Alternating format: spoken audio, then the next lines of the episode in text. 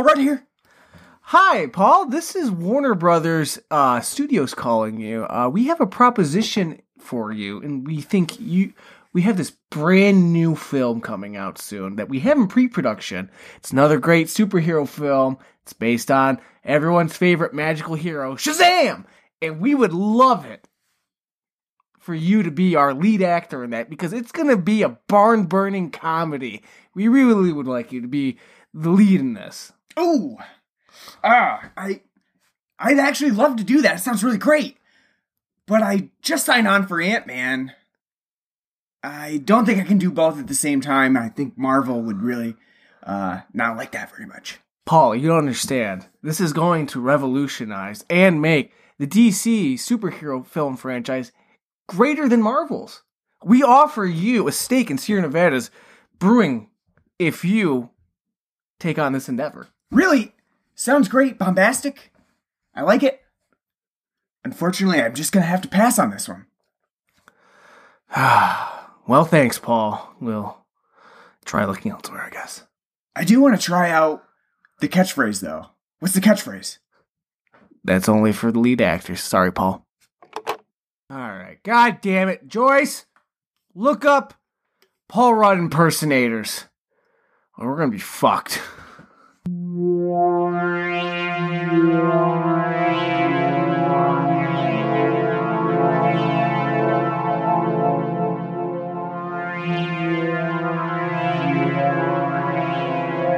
and Black Rum Podcast presents Shazam.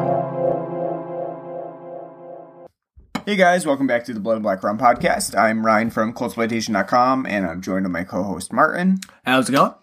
And uh, we're back again with another uh, superhero movie because, Because- they're just like coming out bam, bam, bam. Because we're not just a horror podcast. We're, we're not doing Pet Sematary first. No. We're doing uh, the superhero movies because that's what sells. We're doing Captain Marvel. One thing that I will say that's kind of funny is that Shazam just released in theaters last week. And in our movie theater that we had, and it's the only one in town now, uh, there were there were uh, three other people in the entire theater, which was kind of alarming because Shazam actually had a really good opening weekend, and to see that our movie theater that literally I will say again the only one around now Barren. only had three people in it besides us. That was a little bit alarming. Like, like we better get some people into these movie theaters stat, or else I'm we're pretty- not going to have a movie theater I know. anymore. We're, at- we're, we're going to have to start driving out to Albany. like fucking forty-five to fifty minutes just to get to a movie. But uh, we did see Shazam this weekend, or well, not this weekend actually. It was Tuesday, Tuesday night Captain Marvel, too. basically. Yeah. And uh, yeah, so we were looking up because I don't really know that much about Shazam at all. Um, I have read the origin story that was like Shazam number zero that was in some New Fifty Two comic, I think. But other than that, I don't really know that much about the character. But we were looking up some information about him, and yeah, I was surprised to find that literally his name was Captain Marvel in the 1930s. I did know that. I remember back in the day when History Channel actually used to do history things and not just fucking terrible Ancient aliens. reality TV shows. Uh, they did. This is like back in 2004, 2005.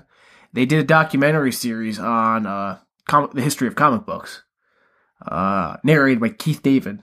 Hmm. Delightful.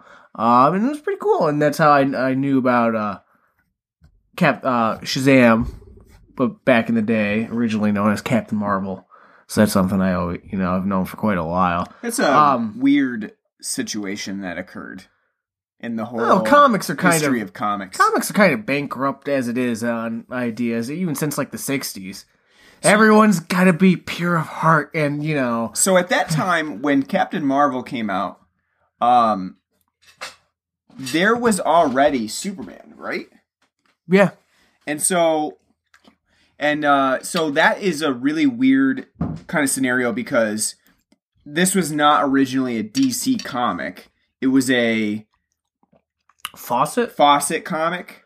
And so for DC to go out of their way and say like, yeah, we'll pick it up. You know, that's kind of weird because they were really, really similar characters between Superman and um, Captain Marvel. So for them to go out of their way and sort of license this character may have been it, it may make sense because they want may wanted may have wanted to distance the character from Superman because they were so similar. So in one way you're spending money on licensing this character that might be the same as your other character Superman, but at the same time you're kind of limiting your uh your Competition. uh, yeah, the competition on this too, because you know if you got if you got a guy in a separate comic universe that is really the same as Superman, you're gonna want to do your best to distance that character from yours. I know, but at the same time, think about uh, redundant characters throughout. Sure, I mean, sure. you know, there's a there's a bunch of You redundant know. characters. So- you can actually a lot of the characters, and even Shazam, as we'll talk about in the um, film review itself.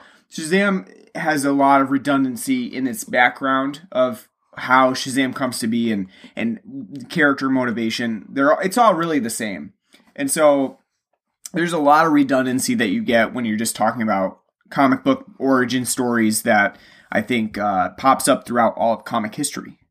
So yeah, we we talk about uh, comic movies quite a bit on this show, and uh, I think that we probably seem like we're comicked out, but at the same time, when a DC Comics film comes around, we're all in because I don't want to say that we we're expecting it to be bad, I am. but but in general they tend to be.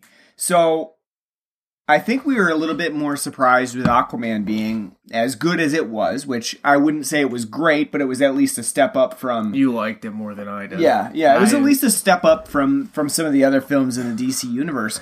And then, you know, when we get to Shazam, I will say that I did not have very high expectations for it, especially seeing the trailer and see so, sort of the way that the trailer was cut made it seem very um, corny and uh, childish. But to be fair, what trailers out there these days are any good? That's true. They're I mean, all the same. they're all very, very similar. I've said it a thousand times on here. I miss like the 1970s, like four minute long trailer with the narrator spelling out the entire film for you. That's what I want brought back. None of this constant "Bwah, jump cut, bwah, things, bwah," you know. Yeah, it is very. uh They're all very laid out, and they think about it a lot. I'm sure there's a a, a PR group that is just like sitting there, like, you know Oh, what? Uh, what did uh what did Wonder Woman do? Okay, uh, cut it the same way. And so I I thought like Shazam, it you know it didn't really have much promise to it. Um, but going into this film and watching it, I was pleasantly surprised, and I know that a lot of other people were as well. And one of the things that Shazam does not have is the Zack Snyder darkness surrounding it, the the swirling black emo-ness of of a Zack Snyder film. And I think that's helpful because a lot of, especially for Shazam, because Shazam is more of a lighthearted comic and it's not really something, it, it focuses on darker things, but at the same time, it's like sort of a young, what I would call a young adult comic. It's not completely. A shonen. Right, yeah, it's not completely like an adult dark comic like what I would call Batman because Batman has a lot of different feeling to it than Well, Batman's everything. I think over the recent years, the Yeah. whole, especially after you know, like now in the mainstream, after you know the Chris Nolan trilogy, it's become so f- hyper focused on like Batman's the dark and gritty comic. Yeah, if you really yeah. want dark gritty stories, it's like. Yes, you're missing out several decades where Batman's like, oh, look at this little goofy, you know. Yeah. Yeah, I I would say like now Batman Which- is very dark Which gritty. is a shame too, because you want to know what one of the best Batman films is? The one with fucking Adam West. Yeah. I love that movie. It's not my favorite Batman movie, but it's so great. But I think we're seeing that shift, especially in DC now, where they're sort of focusing on characters that can be both somewhat darker, but also with uh, more comedic nature to it.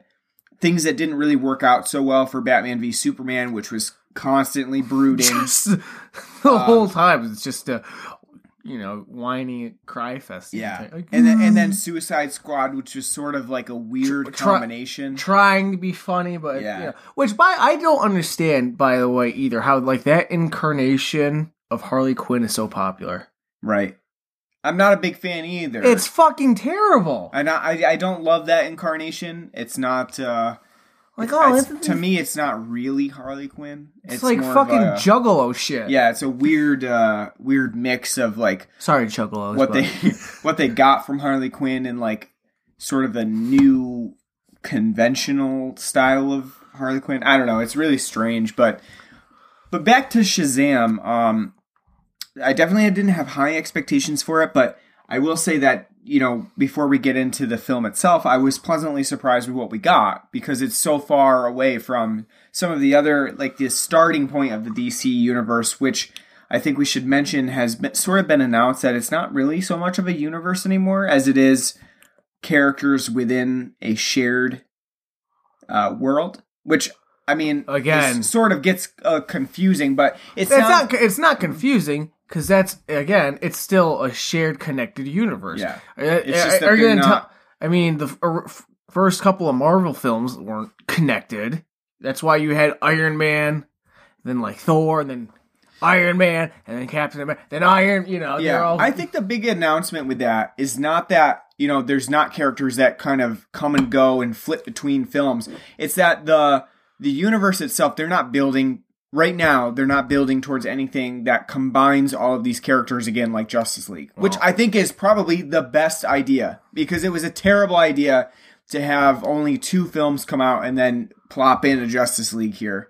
Uh, it's just not, you know, there was not enough building of character to really cement that idea. Well, yeah, they like like we said before on like Batman v Superman, Justice League. They just like it's like you fucked it up. Like you did everything ass backwards. Yeah. Like you rushed to like some like Batman v Superman should have been your Civil War, your midpoint film. Yeah. Where you know that again, it's like I'm not I'm I'm not an English major like Ryan, but it's like I understand like rising action, climax, you know, and like character arcs and like they gotta reach a high point and then reach low and have rivalry. And they just like fucking threw it all in the first act, like, oh yeah, we're, we're not gonna do a Batman film. We're only, Man of Steel was like ten years ago. We're gonna do Batman v Superman because wouldn't that just be cool and make a shit ton of money? And then like, oh, it goes nowhere. And and then we do Wonder Woman and does its own thing. And then like, oh, Justice League. Yeah. It's just a fucking clusterfuck. They, uh, I think they did, they were smart to take a step back and say, okay, the, uh, all of the collaboration film didn't work. So we're going to take a step back and we're going to do some solo films with some franchises that may not be as Well, Shazam's part- popular. he's Shazam is part of the Justice League. Yeah. So is you know Aquaman. I, but it depends on the iteration that they want to showcase and uh, you know I think that it's better to take a look at those films in a more like piecemeal light rather than trying to throw them all together just because you want to do a full group film like with shazam it works perfectly on its own and they seem to have which we'll talk about later in the show they seem to have a good grasp on where they want to go from here with Shazam specifically. And it seems more of a lead up that they would naturally have, like Marvel does, um, where they have a natural lead up to a new film for one specific character, and then they go from there. And that's how you sort of build that shared universe of having all of these things happening at once, and then you can kind of pull other characters in as needed to help with those threats. Like we were talking about in Shazam, there is a significant lack of Superman, who should be all over this case because technically the film takes place in Philadelphia, which does not have a superhero, which has been stated multiple times within the film itself. They say, oh, Shazam is the first superhero. So you would think Superman would be all over this sort of uh, When I was la- and I was laughing too because um, I was telling you like uh, I'm like DC doesn't use real cities in America. They all like you know they have Metropolis, Gotham. You always have you know Star City, all these like different places like to act as a, a placeholder. yeah, for- like a like pla- Gotham is yeah. New York City. yeah, and Metropolis is like Chicago. Yeah. Um, but nope, it's like, hey, we get we got fucking Will Smith basically in West Philadelphia, born and raised. Yeah. And It's just fucking weird. It's, kind it's like how, like I was telling, I've been saying to you a thousand times over. It's like how in Red Dead 2, it totally throws me off. For 20 years, Rockstar doesn't mention any real cities, and now in Red Dead 2, they're just bandying about like New York City, Saratoga, Atlanta, Denver, you know. Yeah, yeah. So, um, but I think this is a the step in the right direction for DC, and So who's next? well, that's a good question. Who is next? Um, I think Cyborg's next, but at the same time, like, yeah. I mean, should Cyborg? I you, mean, you would think that they would want to do both Cyborg and the Flash as part of their next iteration of films. Although Wonder Woman 1984 is around the corner as well. I, you know, I forgot about that. So, um, who know? I'm not really sure exactly what's on the docket. And then Aquaman 2 obviously is also in production. I really think they should cancel Cyborg. Well, I don't think it's a terrible idea. I to to give this character more depth with his own solo story. The problem is that they already did it in Justice League. They already did a lot of his solo story in Justice League.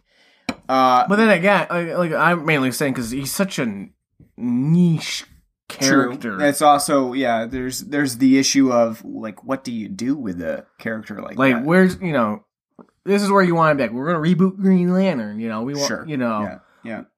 like So- like like when they like fully accept like if they get ever get around to Justice League two and they have a full team. Like, does Martian Manhunter really need a movie?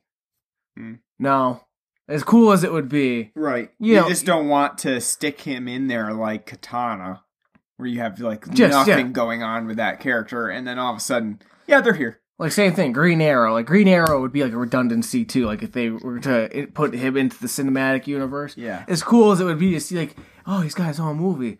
There's only you know Yeah. so much because eventually it just becomes, oh, he's Batman with arrows. Yeah, and, and then the other problem is that they have that whole the, the TV series that are going on at the same time, and so especially with the Flash, you have a conflict there with the Flash, Which of the is TV weird. series and the Flash of the film series. Why not make the like, Yeah, they're both it- they're both Barry Allen and It is a terrible idea. uh, which, which is one thing I don't understand. Like it's Barry Allen in the show and Barry Allen in the Right. why why You couldn't you room to make it not Barry Allen. why couldn't you have Wally West? Right. You know. Yeah. It'd be the same thing like if they had like a Green Lantern TV show and it's like, oh, that's you know Hal Jordan. Why not have like the Green Lantern in the movie series be like John Stewart or you know Kyle Rayner? Yeah. Just you know, to, Come, yeah, just a lot of missteps here. But the main thing I want to come back to before we go into our beer talk is that Shazam is a step in the right direction. And we'll leave it at that for now as we end our intro and go into beer talk for today. So, uh, on today's docket for beer, we have Peak Organic Brewing Company, which is uh, uh, have not and not, have not had on the podcast. yeah, it's kind of strange. I, t- I, I don't know why, but I, I just don't go out of my way to get Peak Brewing Company. I know why. It's expensive, Yeah, and they slap the made from organic. Uh, it's true. at least, at least for for me, not to sound like the person that hates that. I mean, I I don't buy it because it's it's pretty expensive around here. Yeah, Um, the whole like they use organic stuff. I'm fine with it, but at the same time, it's not something that speaks. I don't care. It's like it's like with the whole Bud Light campaign. Like, oh, Miller Coors uses corn syrup. I don't fucking care. true. Don't care. like trying to avoid corn syrup at this point is like best of luck. to you. you know, you can't. You, Yeah. you really can't. And you know what, bud? Makes your beer taste better. So Yeah. Well, uh, one uh, the only thing I really know about Peak Brewing Company is that they they tend to do a seasonal IPA because I know I've had their fall IPA before. And then the other thing I know is that they uh, have a pretty minimalistic can, and I I like that actually. I like the minimalistic style of their cans. Um, so I went out of my way this time to get a pack because it was on sale for fifty percent off, and I couldn't pass up on that, especially for their winter seasonal pack. So I did pick one up. And uh, the shared beer that we had today was the fresh cut hoppy pilsner, and uh, that one, you know, which I would even consider like a pilsner from the way like how hoppy it is. is very hoppy. Yeah, that one is uh, It's light, crisp, and refreshing, but it's more like I'd say like a kind of like a session IPA. sure, yeah, it's uh definitely light, but it does have that um pretty lingering hoppy flavor to it. That, and I guess I would say, you know, the pilsner aspect of it is just that it's very light, but it's at the same time you're really working towards just being a session IPA or a session IPL in that respect because there's not that much to distinguish it from a, another. I mean, it doesn't really taste like a pilsner. It's not like It- you're drinking a Pilsner Yeah, ex- like, yeah. mmm, fresh Yeah, from Bohemia. yeah. I mean, I would say that they're correct in saying that it's fresh. It's Mhm. very easy to drink, very light. Uh, nice cutting the cutting the grass Yeah. on a nice, you know. Yeah, but Yeah. Uh, but at the same time, like the pilsner aspect of it is sort of questionable. You know, they could have gotten away with calling this like a pale ale, or Not malty enough. yeah, not not maybe not, but uh, definitely sort of a one of those sessionable IPA styles that I don't know. The I think once you get into this hoppy style, a lot of things um, sort of lose their secondary nature, and the hoppiness tor- sort of takes front billing on it, and so you end up getting something like akin to basically a pale ale, or even on the lower IBU side of an IPA. And I think that's exactly what Fresh Cut is. It's very, very on the line between an IPA style and what they're calling a Pilsner. Yeah. I'd still say it's good. I mean, it, No, it I, I definitely enjoyed it. Uh, but again, I think we're getting to the point, and I've been, I was thinking about this on my drive home, and I was uh, mulling this over and mostly because you also have been drinking prior to the beer you have now. You were drinking Harpoon's Summer Pack One Hazy Summer, which is a yet again another New England Pale Ale style. Which in that pack for the Harpoon Summer Pack, they have two New England Pale Ales in- Again. in that Different pack. And it's like, you know, I, for one, am finding that New England Pale Ales are just a waste of time. I'm not sure why they make them. I can think of a logo for them. I guess a New England Pale Ale would be when you want a drop of trop. You want just a just a smidgen of a tropical flavor. And at that point, Why you bother? should just cut up a pineapple and, And- squeeze a little bit into your beer. And then you have Well, who wants This- a? I say, who wants a smidge of tropical flavor anyway? It's a very distinct and yeah. powerful flavor. You know, And and I would say that the New England like if you're gonna if you uh, there's a difference. If you want a pale ale, a pale ale has its place. It's a nice uh, balance between malt and hop that you get with a pale ale. If you want an IPA, you want uh, a stronger hop presence. And if you want a New England IPA, you want that haziness and that tropical flavor to be very pronounced. With a New England Pale Ale, you're not getting a, a solid pronouncement of tropicalness, and you're not getting a lot of hop. And at that point, you're questioning why even bother with it? Because you want one or the other. Well, my question too is like when you say like the hazy, oh, because they all have that nice hazy quality. How many people are fucking sitting around pouring their beers into nice, you know? I mean, I know beer snobs like, oh, yes, uh, Right, right. pour it into my Yeah, but- nice flute glass, you know. To, but I'm not. If I got a beer and it's in a can, you know what I'm drinking it from? The can. yeah, There's no, there's no point. yeah. And I don't go to the beach like I'm like, oh, we're on the boat here. Oh, I brought this 12 pack of New England IPA, and I also brought some champagne glasses too to pour it in, so you can all admire the look of it. yeah. I don't care. And I don't mind the New England IPA rush right now. That's fine. I think there's a place for it. It's basically a tropical IPA. If you want to call whatever you want to call it, if you want to call it a New England IPA, that's fine, and I'm cool with that. But I, what I'm not cool with is taking that and then distilling it a little bit more and saying it's a New England Pale Ale because I find that there's really no point and there's not a lot of difference between a New England Pale Ale and a New England IPA. You either go big or you just don't do it. And I don't understand, especially with the one hazy summer, there's really nothing defining about that beer at all. It's it's a very mediocre pale ale. It's a mediocre New England style, and they even outdo themselves in the same pack with the Rec League, which is probably one of the best New England pale ale styles that I've ever had. And it's really light too. Uh, yeah, because it's light, but it's got that tropical nature to it. And I think it makes it that much better. Whereas the one hazy summer just really doesn't have either of those two qualities to it. And I think it's just a waste of space. You don't want to outdo yourself in your own pack. You don't want to make a new beer and then have a beer that's been around and put it in the same pack where people are like, no, that one's the better beer. Like, why even brew? They do that all the time. I know it's a not, terrible. it's not, not just harpoon, but they do it all the time. like- system. yeah. And I, I don't understand with this New England Pale Ale fetish that people have now. Um, it's just sort of a waste of time because you could either be brewing a New England IPA or you could be brewing something else. And preferably, I think most people would rather see something else. No one wants to see another NEPA, which I like to call it. NIPA and NEPA. I mean, I think there's a reason why they keep doing it because people can't get enough of it. I think the which, biggest which issue. again, which is stupid because going back to like the fresh cut, talking about like, oh, it's a hoppy pilsner. You want to know why I drink pilsners? Because they're not hoppy. yeah, because it's uh, easy drinking, Nice, crisp, refreshing. Yeah, quick drink. malt. You Yeah. know, has its own type of character. Uh, That's what I want. Stop intruding on. Like, imagine it's like, hey, you like Hefeweizens? I'm gonna make a hoppy Hefeweizen. It's like totally goes against what a Hefeweizen is. Yeah. You know, so I mean, it's just stop. I think Just- the probably, and I'm not a beer chemist, but I would assume that the the um, draw to a New England Pale Ale is that it probably takes a little less time to brew, and so you have more time to brew it and brew more of it. And I think that may be the next big thing because it's a cheaper thing and it's a less Still- time consuming thing. Still sell it for uh, more though. Exactly. I I'm not a, like I said I'm not a beer chemist, so I don't know that for a fact, but I would assume that it takes less time to brew, especially if you got Harpoon brewing like three different New England pale ales in a session.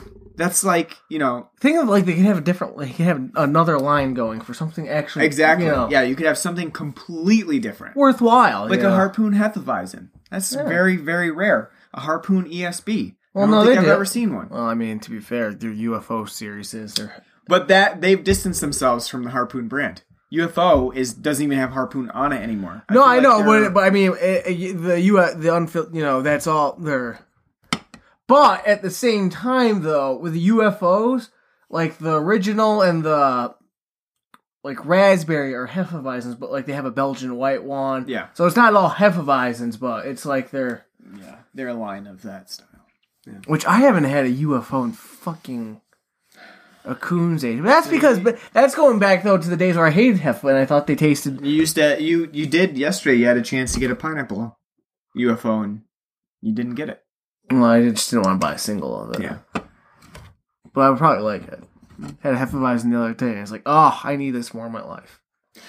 But that's it. No uh no strong recommendations this week. Um Peak Brewing Company, I've been pretty uh pleasantly surprised with their pack. I did have I've had all four of the different styles in their uh, winter seasonal pack, and I thought they're all pretty good. They have a winter IPA, which is a New England Pale Ale style, and I think they do a pretty good job on all those. So I definitely wouldn't turn people away from getting a Peak Brewing Company uh, pack or anything like that. No, it's good stuff. The, only, just- the, only thing, the only thing that turns me off is the price, Yeah, yeah, price price range. It's, it's the same thing with like Stone. So the other day, just uh, when we saw Shazam, their twelve pack of like IPA variety pack was uh, twenty three dollars. yeah, no, yeah, no. laughably expensive for for the the rest of this. God, region. like you open up a can, like drink half of it, and like gotta seal it away. Like oh, save that for you know. Don't want to blow through it, you know. Like Yeah, that's right. Like you're drinking Johnnie Walker Blue or something. Well, the good thing about that is if you had two of their beers, you'd probably be having like 150 IBUs. So you you probably would want to save them away. Doesn't even taste like beer; just tastes like Pine-Sol. Yeah. Woo! Know. That's what they've done. They've just packaged a whole bunch of Pine-Sol. They're like, we're saving loads of money money. marked it up, you know. they should get the Pine-Sol lady to be the I actually, I, spokesperson. I actually am way too harsh on Stone because when I went to their uh, their uh, brewing den when I was in San Diego, Oh, Den. I don't know what it's called. I, like, oh, I made that up. Their their tap room, I should say. I did enjoy it quite a bit. It's probably one of my favorite places when I was in San Diego. Well, I'm not so. saying they don't make stuff that's enjoyable. I'm just saying for how much they charge, it's laughable. true. It's true.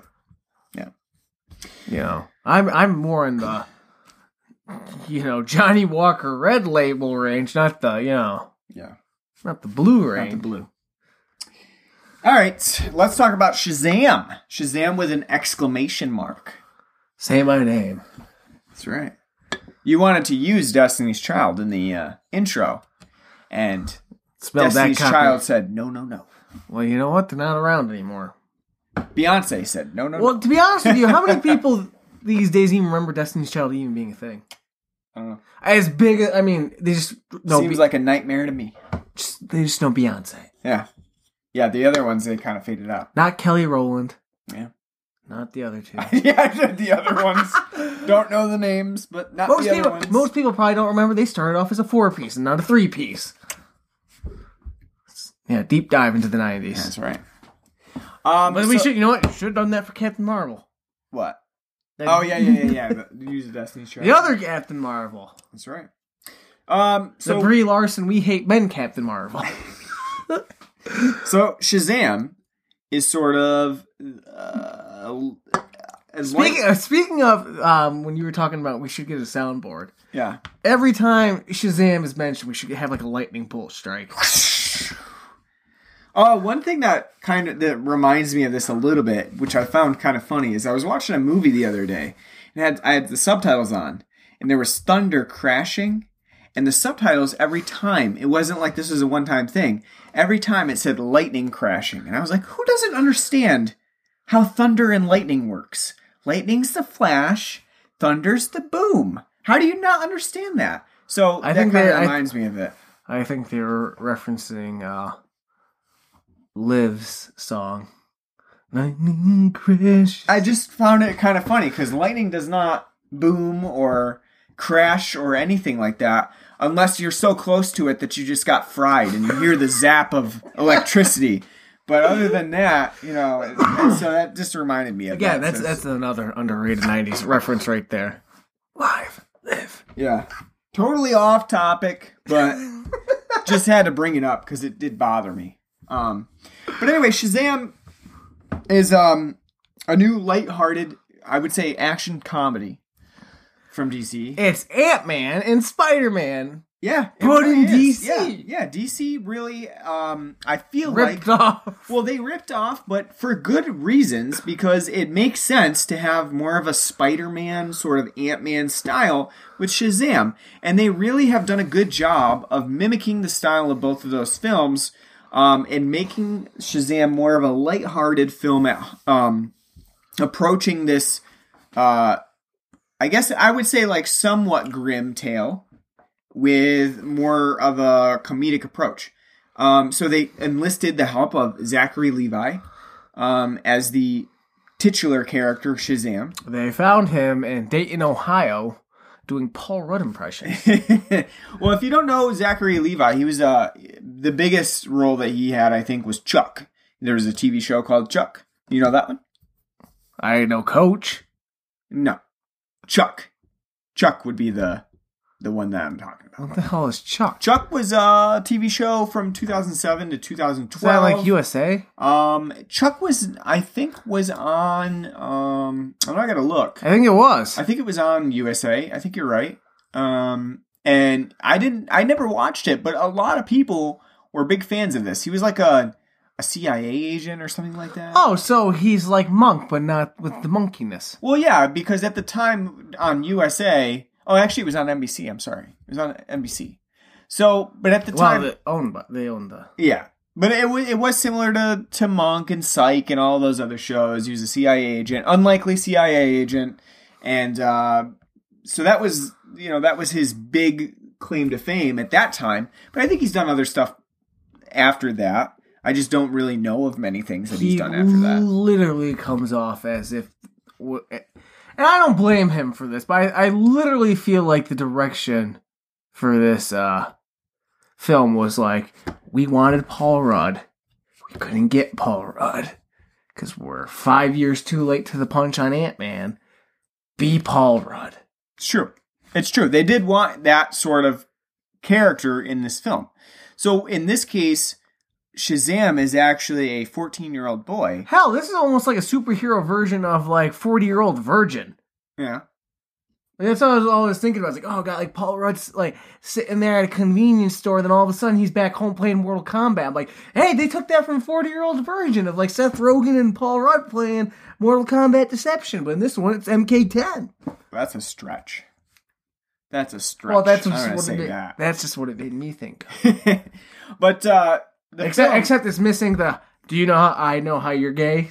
You know, part. That is true. Yeah, probably should not include that in this film. Why they say shit every other word? But uh, skirting past what you know passes as PG thirteen these days.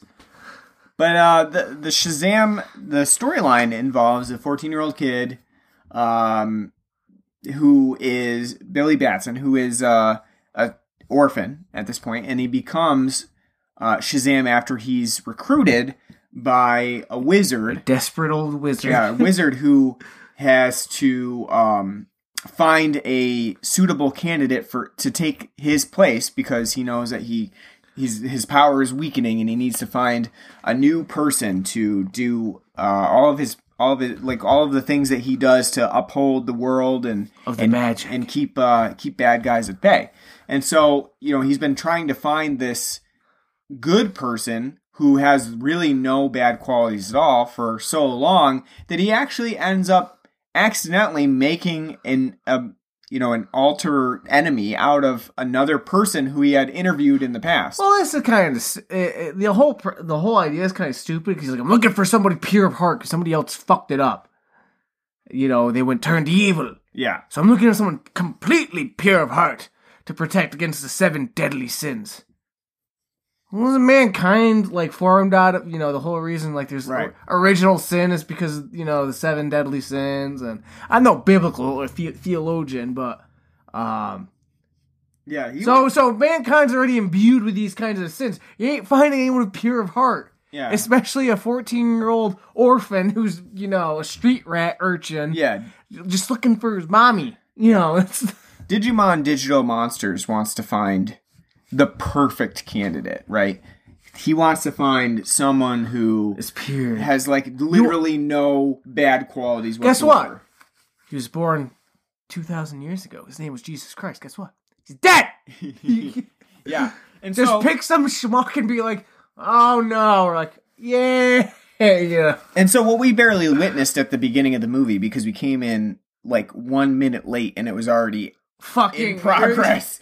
It was like when Well, that was a- the best part. We were walking. We were wa- Juan. All right, so this is the best part about the whole movie. When I get my ticket printed out, it's not even printed out. They just give me a cut off a piece of paper and write the theater that um I'm supposed to go into because the printer's not working, uh, which pisses me off because I saved the stubs like an idiot just to be like down the line when my memory's fried. I'm like, what movies did I see? I Can look back and be like, saw that. But so they just cut like had a piece of paper, cut it out, and wrote the theater to go into. So we started walking, and Ryan just instinctively goes into theater seven, which is usually where the big films of the week are playing, like the big, you know, big box office films. Nothing's playing in there. Like, oh, okay, well. And these guys are following us, like, hey, I thought I was seeing. Are you guys going to see Shazam? I'm like, yeah, we're going to see Shazam. It's like, oh, it said theater. They wrote down, told us theater three, but it's just music playing. There's no picture. I'm gonna go. uh, we're- We'll go find out. And so we walk in there. It's can't see. It's dark as shit. Using our phones to light up where to sit, and you can't see anything. And then like four minutes in, it's like, oh, there, there's the picture. Uh, and like, apparently we missed a lot because he's in some goddamn ancient temple. yeah, yeah, He stumbled upon the Enchantress's fortress in Suicide Squad. yeah. But what we barely saw at that beginning part was that actually the wizard tried to recruit the film's villain, Doctor Sivana, as Which a- they do not say his name enough in this. they don't. it's like mentioned twice. That is true. And I told you at the end, I was like, was this because the only Shazam villain I know is Black Adam. yeah, So I was like, is, was that supposed to be Black Adam? Because he does have like the power, like Black Adam. Basically, Black Adam's got the same powers as Shazam, except he's he's imbued with the power of the Egyptian pantheon, not the Greek pantheon. true. So I was like, was that supposed to be Black? Adam? I don't fuck. What the fuck's go? You know, who the fuck is this guy? Yeah. You know, But they do. But so at the beginning of the film, they do set up that idea that the wizard has actually created an enemy by trying to find a person that is completely perfect. Because what ends up happening to this little boy went to grab the tesseract. I mean, the, uh, the magical stone that's kind of like the tesseract, and he's like, "No, only those of pure, pure heart can touch that." And then, then he shoos the boy away, and yeah, And so what? So that ends up forcing Doctor Sivana to spend his entire life trying to get back to this wizard's temple so that he can grab the Tesseract. whatever it's yeah whatever it's called the special stone and uh, use its power for evil because at that point he's sort of been tainted. And not like that, because it's um his father and brother think he's a piece of shit. You know, this true. nice eight, little eight year old boy. Which don't you love that? which don't you love that too? When like they get in the car accident and um the brother's like, "You did this, you." It's like, no, you were in the middle of the road, like you know, Right? Yeah, you just kind of sat in the middle of the road. yeah, as you you know, as you got plowed by that truck. Yeah, I did like. Don't you love too. that movie cliche though, and like TV cliche where Oh, the yeah. character's just like, "Ew, this is your fault." Nah, Yeah, I do. Yeah, I like that, and I think that um, in this film, Doctor Sivana, as the main antagonist, is probably one of the weaker points of the movie, and that's because it follows the DC trope of having dog shit enemy uh, villains. yeah, that's true. I mean, Doctor Sivana, for uh, despite the fact that we get an introductory prologue about him, is very one-dimensional as a character. And you know that because you see Mark Strong, who's a fucking white, he- white, bald-headed man with sunglasses on, and you know immediately, yeah, that's a bad guy. That guy is like the Which- prototype of a bad. you guy. brought up the cogent point of like, why can't they ever be the good guy? Like, right. you know, just like, hey guy, oh wow, hey yeah, Like when you see Dr. Sivana in his laboratory, uh, sitting in the back as uh, his assistant is interviewing someone about going to the wizard's temple, you're not thinking like, this guy's out for good. You're thinking like, this guy is Out for blood. Yeah, He's this like- guy's completely evil. because he's at and he. This is even before he's like, tell me more, you know, Yeah. tell me what, what, what was on the clock, you know, I- like. I- you know, and I will say, I think Mark Strong does a pretty good job, and they do a good job of making Dr. Sivana into sort of a, a parody of a bad character. But at the same time, I would have appreciated them a little, just doing a little bit more to make sure that Dr. Sivana didn't look like just a generic villain oh They 101. should have gotten. Ke- you can tell the role was written for Kevin Spacey. Yeah. He's just like, just have a nice ball, you know. Well, at this point, Kevin Spacey is pretty easy to dislike. So if they pu- stuck him in like a antagonist figure, you'd be like, fine, you know. I know, but it's like the like perfect like Kevin Spacey like. No, it is, yeah. Yes. Especially when Dr. Sivana strolls into his father's um, board meeting. Oh man, with that's sunglasses one, on. That's one of the yeah, I know. Like that's one of the best And parts too. you know what? He's almost got like this fur mink uh, Jacket, hood yeah. on. Yeah, it's great. I mean, that's that's definitely like the typical villain portrayal. And it's very generic, but at the same time, I did appreciate that little nod to just him being like absolutely ridiculously villainous. I still I still think that whole boardroom scene of him using the seven deadly sins to wipe out all the board members of his father's company, um, and his father and his brother. They ripped that off from Dogma. yeah, yeah. That's what that's what that's what Matt Damon and Ben Affleck do. Is they're the angels of death go to the movies uh, boardroom and slaughter everyone in there for being sinful, except this one woman. Like, no, you're you're pure. You're in. You're good. Go home. Yeah, you mentioned that, and I don't really, I don't know that scene that you're talking about, but um, I can imagine. Yeah, but uh, so so with Shazam, um, we have the uh, the whole prologue. Could have been, Mi- sort- could have been Michael Keaton too as the villain. true. In fact, he's in the movie so as, as bystander with child number two. uh, but uh, for after that prologue scene of showing Doctor Sivana's character uh, that his his childhood and, and being passed up by the wizard, we do get um, the new uh, main character Billy Batson, who has been chosen by the wizard to be Shazam, and so there's a whole origin story of Billy Batson um, facing his own internal demons about being an orphan and being left by his mother, um, and then becoming Shazam and accepting a new family of uh, people that have been adopted uh, as part of his own. Not adopted, they're fostered. That's true. They're fostered. That's right. And uh, so we Billy Batson is uh, basically the combination of very emo Spider-Man 3 Tobey Maguire and um He's just missing the. yeah and the more contemporary Spider-Man. And uh, I think that He's got Latin Aunt May. that's true. You do. You have uh, Marta Milans as Rosa, who is his uh, foster mom slash um, fantasy stepmom porno. Uh, I guess you know in his dream sequences. Um, and so Billy Batson is uh, sort of this uh, a character that you get more you get more information about it uh, because he's the one that's been that's continuously searching for his mother after he lost her in a crowd when she he, when he was about what six All I can. I don't know No, like three. The kid does not look three Yeah, you know Wait, what? And his mom, and you know what? And his mom doesn't look like she's seventeen. But that's guess true that's true We Guess gotta what? go by Guess the- what? We got fifty year old so and so playing seventeen year old. Oh, I just, I just wanted to leave you there because I. Yeah, you're right. You're right. We got to go by the the internal logic of the film. But uh yeah, the kid doesn't look three.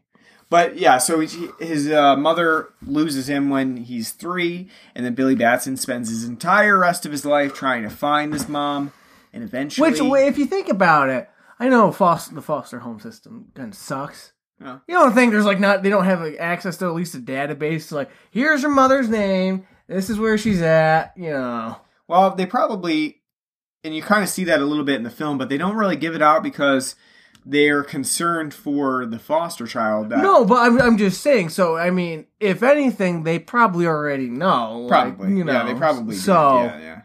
Yeah. But uh Billy Batson he you know that's his that's his main main point throughout the film. This is why he's emo. That's why he's upset.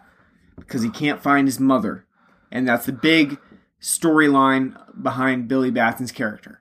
Now, the one thing that doesn't really um work for me that much in this film is that Billy Batson as a kid, as the 14-year-old Billy Batson, is very um, upset all the time. He's not really uh, personable. He doesn't have a whole lot of friends, and he's not into even having a family with his foster family. he's got the best foster family in the world. yeah, absolutely. They, He's got- like he's got the one dude fo- from The Walking Dead, and he's got a really hot Latin mother. And they've been foster parents, so they know, and they actually are, you know, They're not, cool. They're hip. and they, you know, they care, they actually care, and Yeah. you know, And the one thing that really stood out to me is when Walking Dead Dad was like uh, having a conversation about Shazam, the superhero, and uh, some uh, one of their kids brought up a counterpoint, and he's like, "I like it, I like it." I was like, "Wow." A family that likes to have controversy in their discussions. that's not shut, you know, Yeah. you'd be like, ugh, Wow. Now that's a guy who's into the LGBTQ community. He refers to his wife as Latinx. He is woke. It's great. But so you know you're in a good foster family when you experience that. But uh anyway, with Billy Batson, you know, as a kid, he's very like I would say he's intentionally dislikable. Like you you're not really super rooting for him because he's kind of a dick, um, especially to uh his foster brother Freddie, who is a crippled. he is. He's Well, guess what? Freddy's not dislikable because he's a crippled. He's dislikable. no, no. I'm not saying Freddie's dislikable. I'm saying Billy's dislikable. No, I know, I know. But I'm dick. saying, I'm saying Freddy's dislikable, but it's not because he's a cripple. It's because he just fucking doesn't shut up. yeah, but but he's a dick to Freddie, and he doesn't deserve it that much. I want to know And- where Freddy get had the money to get the bullet from that was in Superman's body. right, like the six hundred dollar Yeah. wor- wor- bullet that's ended up ends up getting lost in the film. But uh, so Billy Batson's kind of a dick as a kid, and then when he becomes Shazam, though I think Zachary Levi does a really good job as Shazam, I don't know that As it's being Paul Rudd yeah, I don't know that it's consistent with the character of Billy Batson. So when he becomes Shazam, he shouldn't become like a There's nothing to sh- the there's per- nothing to show that it's like a split personality. It's Right. him with, imbued with this magical power. He just becomes a, an adult person with good, with you know, a great figure, a, muscular, toned, uh, very handsome man. uh, that's you know, but there's no reason why he should like change his personality as well. And I would say that though I think Zachary Levi does a good job. I don't know that Shazam's personality is consistent with Billy Batson throughout the film. It doesn't really make sense that Billy Batson's constantly emo and you know moping around, and then he becomes Shazam and he's completely different as a person. And that was one of the biggest um, drawbacks that I had with the film is that I just I wanted to see at the beginning of the film as as Billy Batson is exploring what it's like to be Shazam. I wanted to see him be sort of the same sort of down, mopey Eeyore style of like, character. Like, oh, I don't know what the fuck can do. Right, yeah, exactly. Like as you're exploring the powers that you do have and uh, set to an entire uh, montage of uh, YouTube videos that Yeah. get ridiculous amounts of hits in no time. yeah, It's uh, it's almost as unbelievable as an RoboCop remake of a trillion copies of you know software being sold on day one. Yeah. I did want to see Shazam being a little bit more down to earth, at least at first, until um, the film was able to have Billy Batson have sort of a character epiphany. And I don't think that that takes place. So it's a little bit weird to have Zachary Levi so upbeat as Shazam while uh, Billy Batson, played by Asher Angel, is more down uh, when he's a What kid. a f- fucking goofball name that. is. yeah, Asher Angel. Yeah, they should have instead of Billy Batson, they should have just used his real name, Asher Angel. That would have been an uh, acceptable comic book character name. That's just wow. But uh, throughout the film, so I, I did what I did like. I like the seven deadly sins in this movie. I like the representation of the seven deadly sins and what they did with like the sort of demonic gargoyle statues. I think that's pretty cool. And one thing that stands out to me about this film is that it does not suffer from the absolutely atrocious CGI of past DC films. Yes, but at the same time, I think the whole kind of concept is very Steppenwolf, bottom of the barrel. With like this is like the uh like last sort of villain that you would ex- you know They're all yeah, very very uh Well, not, not only that, but it's all it again falls in like Steppenwolf, just like generic, like demon figured gargoyle. rah, and it's like eh, that was it. That was Ares. That was Stephen. Wolf, You know, But that I think was it's more appropriate for a film like Shazam that's just starting out in the series rather than have it be a Justice League style Steppenwolf. Because in in Justice League, Steppenwolf is sort of like a very minor character to have as the, your main antagonist.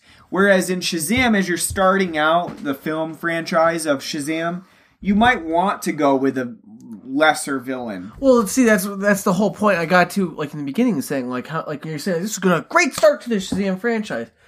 You can probably only do two, maybe three Shazam films before Sure. you've run again. And it's not just because of favoritism or anything, but it's not most superhero characters do not actually not, not just most. Almost every superhero does not have the rogues gallery of like fucking either Batman or Superman. Mm-hmm. So like doing you might get two films out of most characters. So you have to like in the in between time before you get to like the group view movies where you get to face like a big villain. You gotta like do more like of like a Batman or mm-hmm. something. Because again, even though Wonder Woman's like this, oh yeah, great character and she's doing so much. There's only so many films you can do with her particular rogues gallery before people are like, who the fuck's that? You know. Yeah.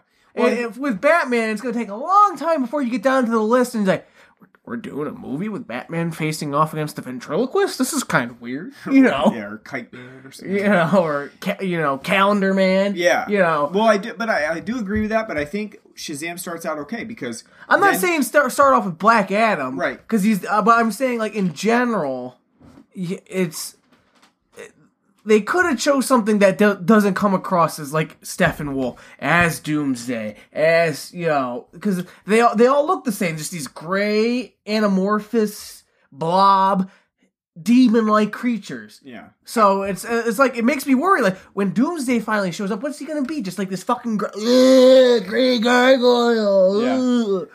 It's gonna look like that looks like shit, you know. I, I mean, I think that they did okay with Shazam because I think that there's room to room to move from here. I think they can they can. It, it seems like they're probably working towards Black Adam for the second for a sequel in this franchise, and I think that while I don't love Doctor Sivana as a villain because I think that he's very generic and there's really no characterization to him aside from the fact that his you know he he lived a life where everybody felt like he was the at fault for their problems. Um i think that it's it's okay enough to be like a secondary character that starts your franchise. Um because you know it's not someone that's gonna break your franchise in like where you can't move on from here. I think that they gave enough room where they can move on to a second film in this series and No, I, I again I agree, but I, I like I said I think the problem lies in the fact that it's already been done by your previous films. Choose something a little bit different. It's different than like say like with the Amazing Spider-Man, where they started off with the first film being Lizard Man or Yeah. whatever. It's like yeah, it's kind of like a second tier Spider-Man villain, but you know it's it's different. It's something new yeah yeah, this is like a second tier, like third tier, you know, bargain bin villain, but at the same time, it's again, we saw this with Ares. We saw this with Steppenwolf. It- True, We saw this with Doomsday. Just gray, bleak, emo looking shit that just does creepy, ghouly things. yeah yeah Just pick, you know, like I said, I don't know Shazam's rogue gallery outside of Black Adam, but No. I'm sure there's something out there that would have been different and magical that you could have used. Mm. That would have fit, you know, the profile. Yeah.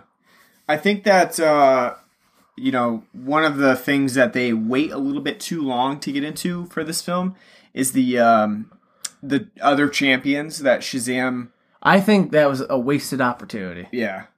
I don't think that should have been in the first film. His think foster you should have waited. the should a film, or- yeah, like a film or two. I don't think having the rest of his.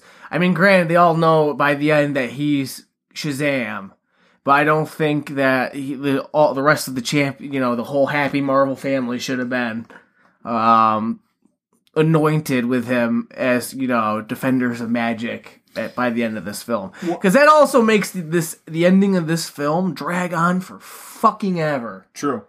It is a long-winded like final 30 Like- minutes, 40 minutes. Very long-winded because the fight and the whole carnival winter carnival scene does like take place for the entirety of the last 40 minutes. Yeah. Like when you a when when, when you get to the temple and like you know Doctor Sivana's like yes you give me the powers as you know the wizard. Say his name. Give me the powers. And it's like ah we're getting near the end. Like no you still got forty you know forty minutes left of yeah. fighting to go on. Yeah, and I agree too that having all of the champions at one time sort of negates the purpose of a movie that's significantly about Shazam. Because in this case, Shazam, I, I understand the theme of Shazam being more stronger with a family and strong, you know, understanding that you know you need help. I get that.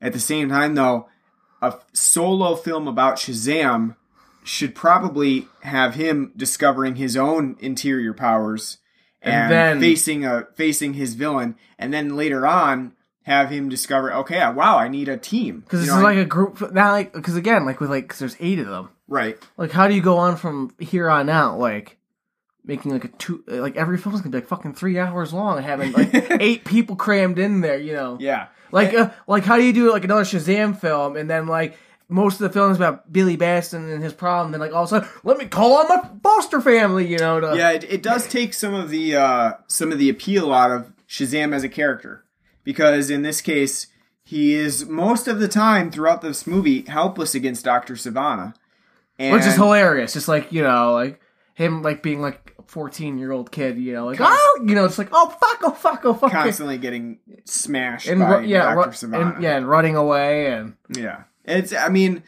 I do I think that there's room for champions and I think that that's fine that they're going they were going to do that.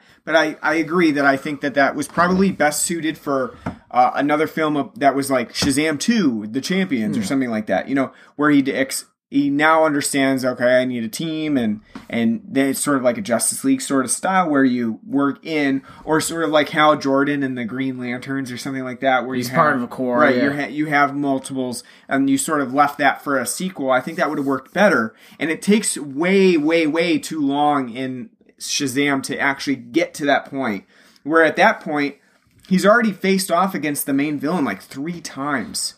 And um it just seems like it it takes a little bit too long. I think this we always say this. I think we always say this in superhero movies. But this movie could have easily been cut down. It could have been cut down to like a nice brisk hour and i don't even know about 90 but i would say an hour and 50 at least I'll say an hour forty-five. right I, you, could- I- you could be cutting out that last of fight sequence did not have to be yeah forty fucking minutes of just going on and on and on. It just it just never ends. It's Ho- like, However, one area that I would not cut is the really, really funny uh, villain delivery from Mark Strong as Doctor Sivana, and he's standing. He's they're bo- both Shazam and Doctor Sivana are in the air, but they're about Oh, a mile yeah. apart, and Doctor Sivana is just saying like, generic, generic villain like, things. Like, like, I will crush your heart and eat your soul, and then it's going to Shazam like, what? Can't hear you. You're like a mile away. Like, and he's like, I will, you know, suffer all the plagues of Egypt upon you, and he's like, still can't hear. You. Yeah, fuck it. You know, just, Yeah. Well, I would say that not all of Shazam's humor lands. That scene in particular is probably one of the best that DC has ever shot. I would say throughout all of the all of the DC films, it's probably one of the best scenes. Um, I don't. I wouldn't say that all of DC, all of Shazam's humor hits. No, Yeah, it's, it's very 50-50. yeah, especially like some of the more some of the aspects with Shazam as the character Shazam work better than Billy Batson as Billy Batson. I I find that there's a discrepancy between my enjoyment of the film when it's Billy Batson versus when Billy Batson is No, Shazam. but- no, you're you're correct in saying Billy Batson is literally like Tobey Maguire and Yeah. Spider-Man Three, just mo- definitely- just just fucking moping around. You know, he wa- definitely brings the film down whenever Billy Batson is on scene. Yeah. I don't know if that's particularly Asher Angel's fault or how they wrote the character. No, I don't think it's. I think it's more just how it's written. Yeah, I, I, I, I wouldn't blame him particularly, but I just think that Billy Batson as a character will bring brings whenever he's on screen, he brings the film down significantly. As a Because I think most people too, be like, "What an ungrateful little shit." true, true. I mean, I think that well, part of that problem too of him being seeming unlikable and ungrateful is that the film does not really spend that much time after Billy actually finds his mother. That's a very brief moment that sort of ends and it's just like forgotten about. Like, oh yeah, you have another family, and Billy Batson like, yeah, that's right, I do. Uh, uh, Yeah. So what? That my mom doesn't want me anymore. Yeah, no, he, he's basically like, "I got. I'm gonna go back to my real family now. The ones I've been dicks to. I hope they take me back." Yeah, I mean, You know, it's, just just, like, just like a very brief and like imagine if you went back like, "We can do this because we're a family," and they're like, "What? Fuck you!" you yeah, you, you've been a little shit. Yeah. We don't really want to be a family anymore. And it, you're like they're like, yeah, Walking Dead dad and uh, Yeah. Latin mom, they just uh, signed some paperwork, and you're going back to Yeah, the it's just the yeah, because you ran off, you know, like again, like yeah, fuck, you know. yeah. But uh, Which they take again, like this just shows how cool they are. They're like, oh, he ran away. You know, he we know he does that. It's okay. He'll come. He'll come back, and we'll open. We'll welcome him back We'll with have o- a- yeah. with open arms, and we'll just you have know. a nice family that loves him, and if he doesn't recognize that, well, that's what can we do? you know the whole the whole speech about a home. Like uh, you can make it a home, you know, a house a home, but it's not a home until they accept it as their home. Yeah, It's like wow, great parent. deep. Yeah. You know. But yeah, I would say that so Shazam's mo- best moments are when Zachary Levi is on screen as Shazam. The worst moments are when Billy Batson's on screen. So there was a, always a time where when you know he yells Shazam to change back into Billy Batson, I was like kind of dreading it. I was like, oh fuck. Because he just comes off too as like Kevin McAllister running around from like in Yeah. like Home Alone too, just like like I'm just expecting him at any moment, like at the Winter Carnival, running around like running the fucking pigeon lady and be like ah, yeah, and the other problem with uh, having all these champions that are super jacked uh, is that I know that a lot of these kids are going to have some serious self-image issues after they grow up, and they're like, "Why don't you know?" They're when they grow up, they're going to end up being like super schlubs. and then they're gonna be like, "I'm not gonna live my life like this." Well, one of them's not even a kid. She's going off to college. That's true. Great, Why- yeah.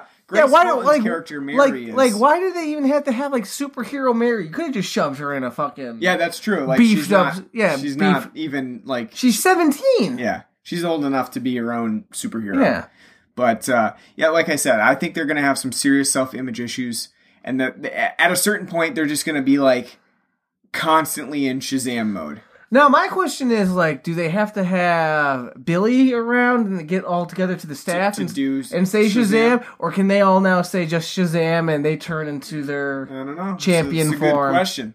I don't They, know. they didn't really explain that.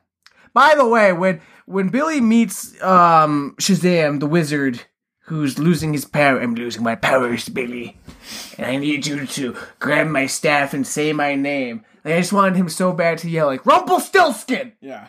You know, like what's my name, Billy?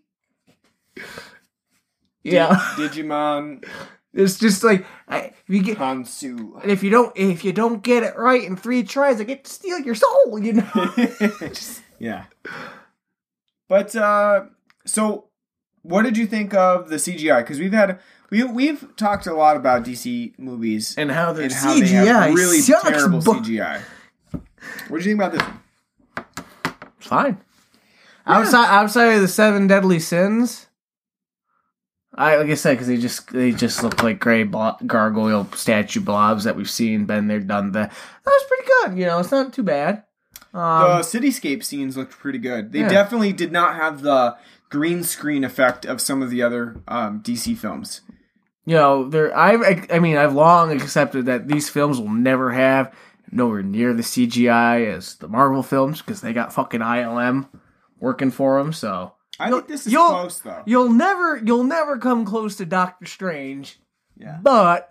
I think this is all you can hope for is to be adequate and tone down the grayscale.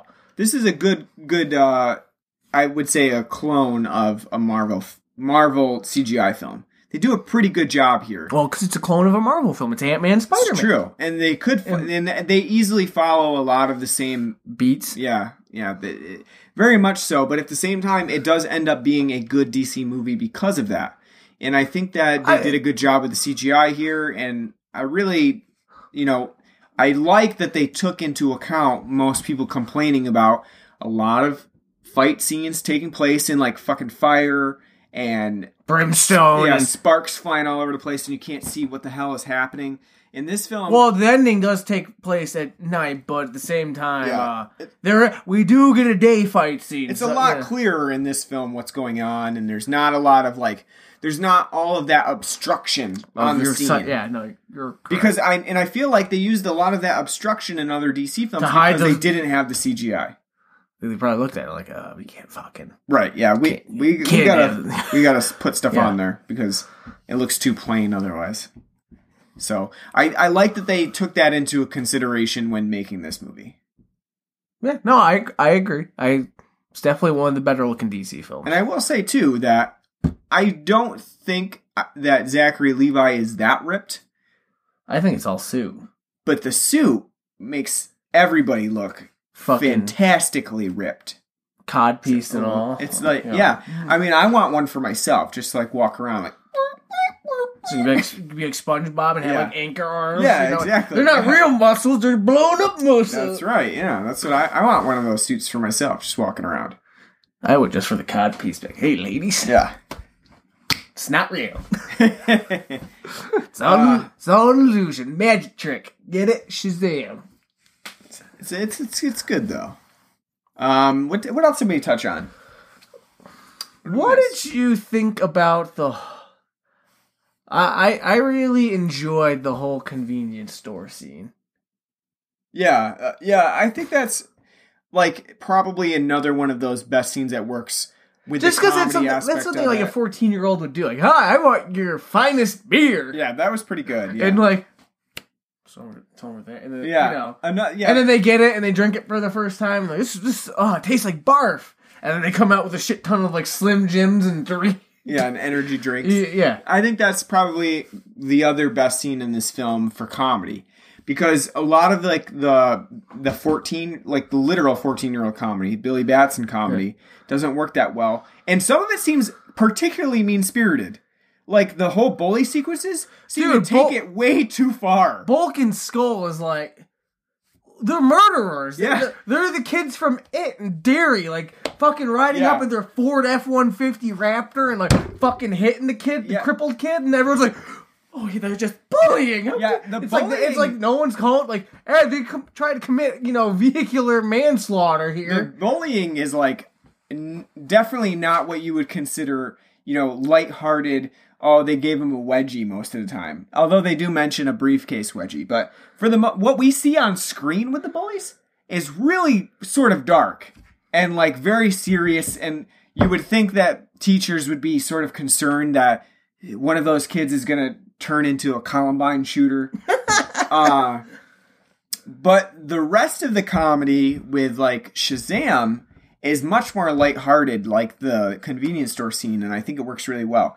But I was a little bit concerned with the PG thirteen bullying that was going on in here, and I mean, ramping, is- ramping that- it that up is- I guess, I, was considerably. gonna say, I guess that is uh, toned down bullying for modern day because Right, right. modern, you know, modern day bullying leads to mass shootings. yeah, but at the same time, That's gonna be the sequel to Shaz- Shazam. yeah, like Sh- just Shazam, take- take- Shazam school shooting, yeah.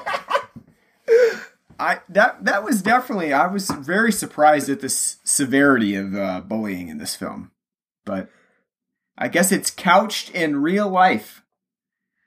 Um, you know what I was thinking?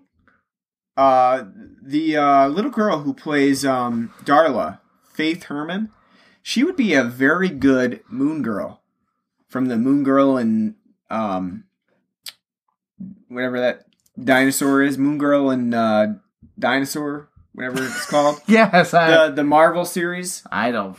Um, Moon Knight. Well, it's based on that, but it's Moon Girl and I. Dinosaur, sh- whatever the fuck it is. Uh, But she would make a very good Moon Girl as as she gets older a little bit. That that thought crossed my mind. So, agents, give me a call. I got other ideas.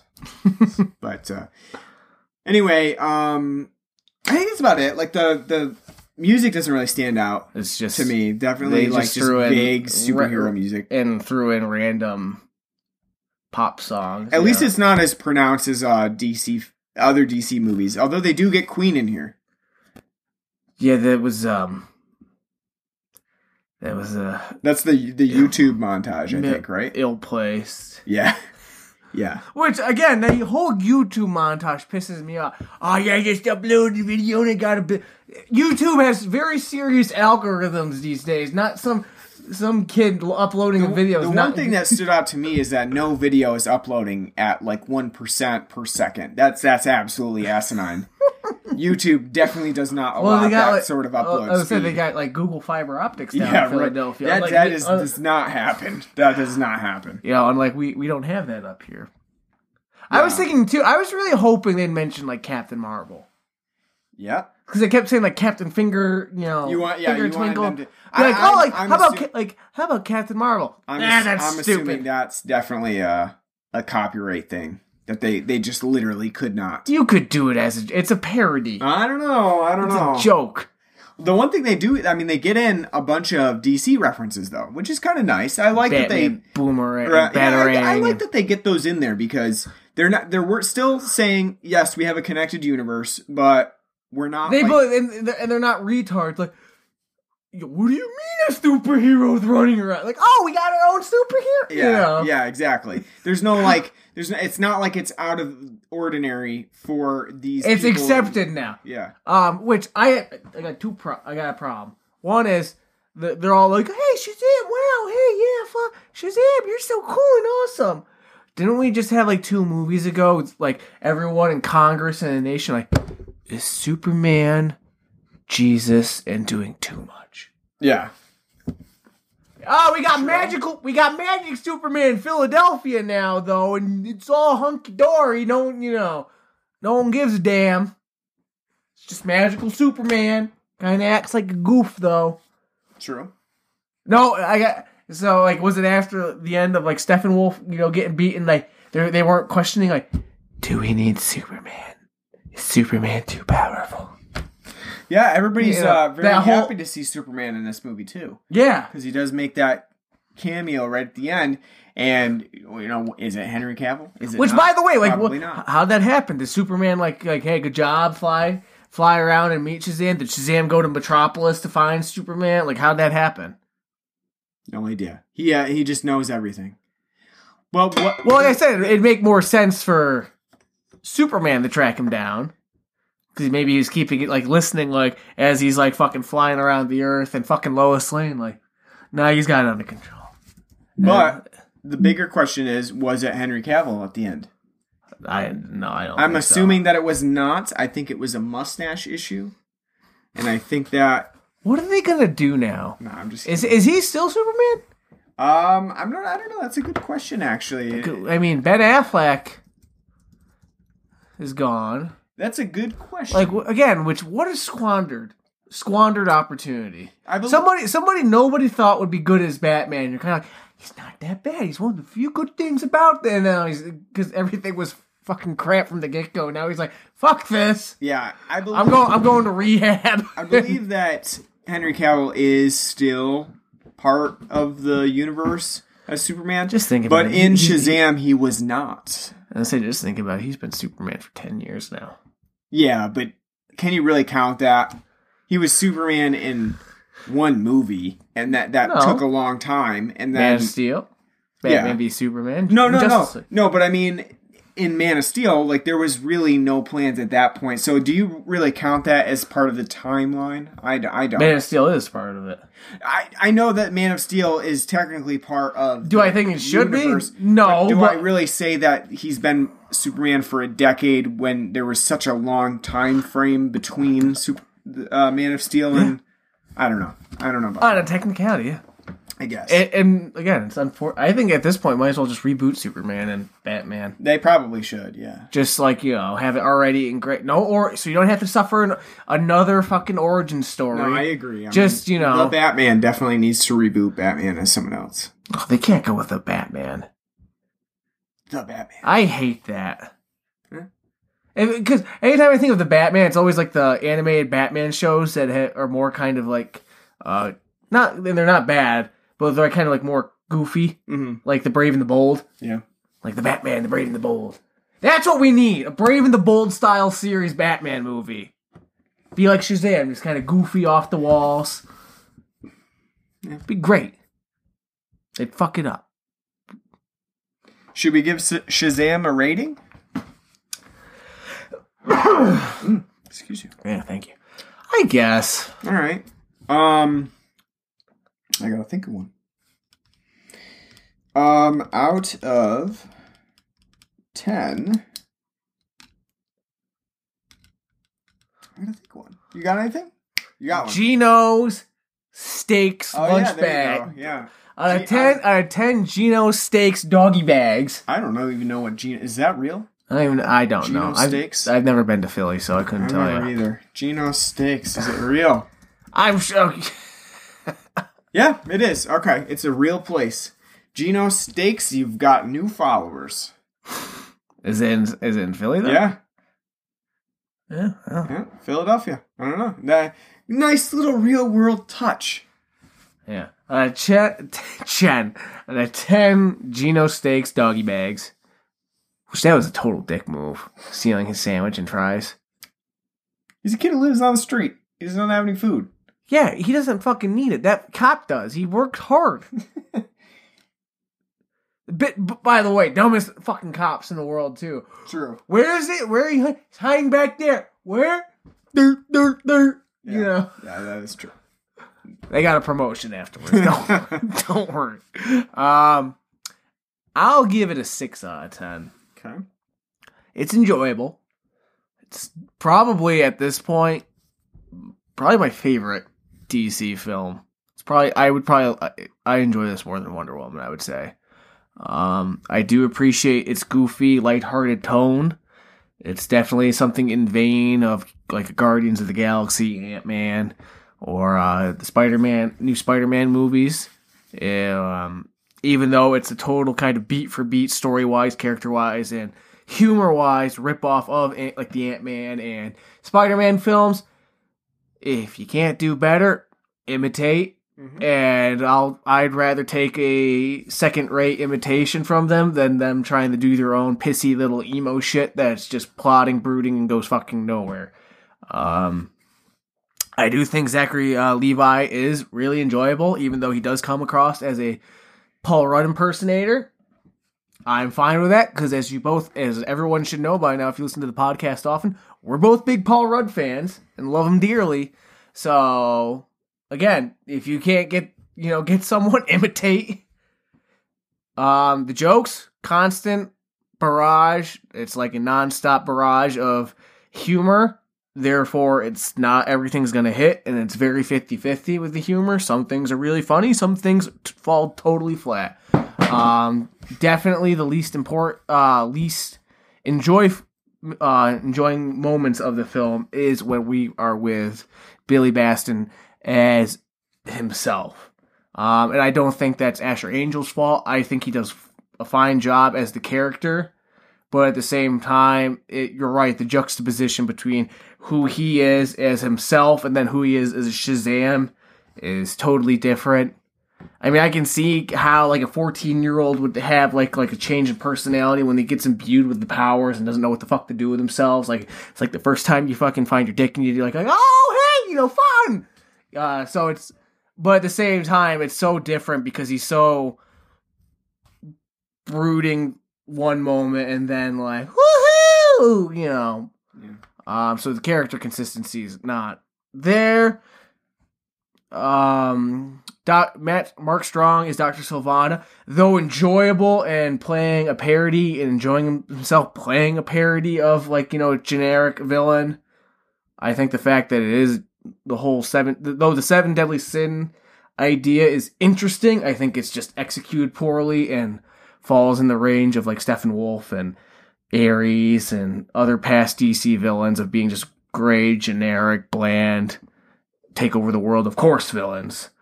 Um, but overall, I do enjoy it, and I'd like to see where they go. Uh, and I do think, as we said, the whole adding the Foster family as the rest of the champions is kind of a missed opportunity because that's kind of cutting your legs off, you know, for future, you know, future things to do story wise. It's kind of like in uh, Batman v Superman, them breaking out Doomsday. It's like you really you don't need to. Mm. That's something for later, and you just you you just ruined it.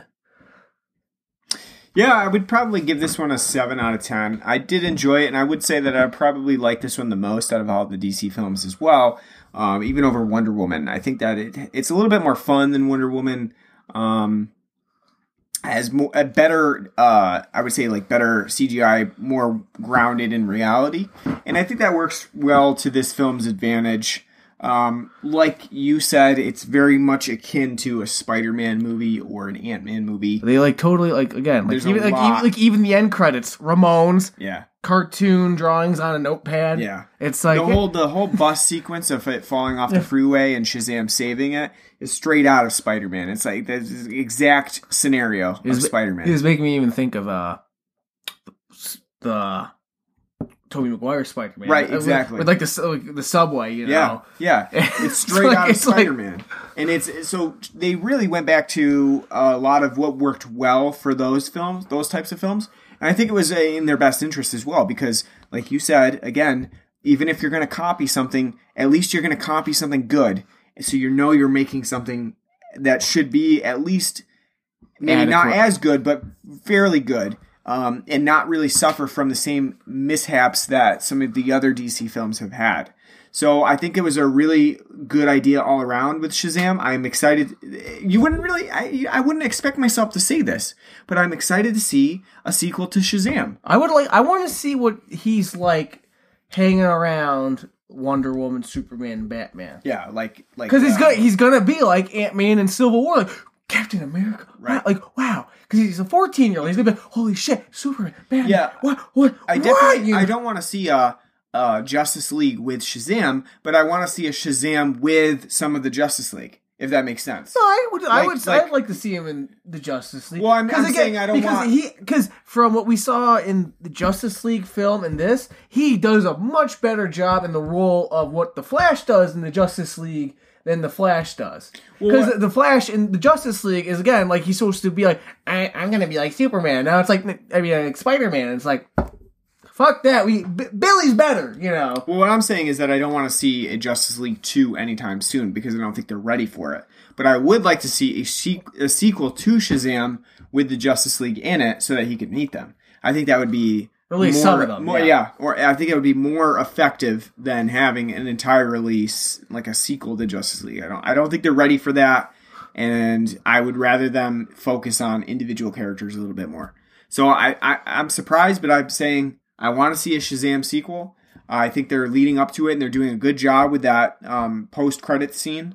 And uh, you know, I'm excited to see where it goes from here. And I think DC is I want to know what the, the right fuck track. that little worm thing is. I don't know it. Eh, I when like not the, familiar. the way the way the voice was talking, I'm like, is that Brainiac? Mm. Because it sounded like like robot, like you monkey, sink, Uh, you know. It's like like Brainiac, Yeah, I don't know. because that'd be like you know, I mean, like if they were to like do like two more Justice League films, right? Justice League two could be like with Brainiac, and then Justice League three finally Darkseid. hmm You know, finally you know building to all of that. Even though my heart's set on a Justice League uh, film with Gorilla Grodd in it, I I know that's not gonna happen. you know. Yeah, yeah. I mean, I'm I definitely am excited to see where this goes, and I think that they they have done a good job setting it up. And I'm surprised, but DC has actually managed to put out a good, solid film that can start their franchises they were looking to do. I'm hoping like uh, Zack Snyder was kind of like snooping around the set, and someone told shoot him away. Like, no, Yeah, go, go over there. Make this one's too bright and happy for you know, just sh- sh- shoot. Yeah. The, the only uh, input he had was the bullies. Like your bullies are way too nice. They need to be fucking running, It's homicide. ru- running again, cripples down. again, again, like I said, it's like Stephen King. Like Yeah. you know, like every uh, it wasn't set in Philadelphia. It was set in Derry. yeah, This this is it too. Yeah. This is it chapter two. Um But no, like I like I I'm excited. me too. And I would like and you know I think it's gonna be really hard for the I do think it's possible, but I do think even still with this be, again like with like Wonder Woman and this being like a like on like the right track, I think Aquaman was too convoluted for its own fucking sake to be something on the right track. But I mm. think they can get there, but at the same time, it's like there's like so much damage being done. I don't think everything's totally salvageable. Yeah, I, I think even like getting to like a grandiose, dark, you know, like Infinity War style Justice League film against like like a two part fight with like going up against like Darkseid at this point, it's gonna take so long to get there. Marvel is probably gonna be fucking off doing something totally different. yeah, You know, yeah. I think it's especially now that they own the rights to X Men and Fantastic Four yeah, because they merged with 20th Century Fox. So like now, like once like Infinity War is over with, like some of the ones that didn't get like a big chance to shine, like Doctor Strange and stuff, they can get their other own stuff. But like Iron Man can retire, Captain America can retire, and then we can start getting like X Men, Fantastic Four, and like you know, yeah, leading up to a new, you know, because the new Avengers is a series of different Avengers, so you could have like you know the next Avengers line be the new Avengers. Yeah. They're definitely on the right track. I'm not even a fucking comic book geek, and I can map this shit out better than these assholes. It's not again. It's not, it's not rocket science. Right now. I'm gonna get angry again. So, uh, so next week the plan is to do Pet Sematary. Back to back. That's right. So we'll Hopefully, it, hopefully it won't be pulled out of theaters by then. Yeah. So we'll be back next week with uh, Pet Sematary. I'll give you. I'll give you a hint on the review. Ten out of ten. John Lithgow's in it. Um, That's why Third Rock from the Sun's the best, uh, best sitcom of all time. Yeah. John Lithgow's in it. Why the best season of Dexter is John Lithgow. so um, we'll be back next week. You can catch us on iTunes, Spotify, Stitcher, what have you for podcasts. We're on Um, all of those. And before too, you give uh the usual roundup on where to locate us. Just want to say and put this out there for everyone to know. Once again, when it comes to March Madness, I am the champion. and beat Ryan once again. yeah. And I don't even watch anymore. Yeah. That's my victory lap. Putting it on the podcast. There you go. Beating you in the brackets again. You pulling a Democrats and like bitching about the electoral college. You bitching about ESPN. They just don't wait the first round enough. They don't. They don't. Because all you got to do is get the national champion Continue right. to say that. Yeah. You just got to get so. Stop picking Duke and That's all you Gonzaga, and pick the good schools with solid seniors. That's what wins. Teams with seniors, Yeah. not the team with Zion and his shoes blowing out. So uh, we're on iTunes, Stitcher Podcast, uh, Apple Podcasts, Google Podcasts, whatever you used for podcasts, we're on it. So uh, subscribe to us, leave us a nice review. Uh, we're on Facebook at facebook.com slash blood and black rum podcast. We're on Twitter at blood and black rum. We have an email address at blood and black rum podcast at gmail.com. So you can write to us and let us know what you want us to cover, whatever you like on the show, what you don't like, and we'll take that into consideration. Um, so hopefully you'll come back to listen to us next week as we talk about the Pet Sematary remake, and we'll see you soon. Take care.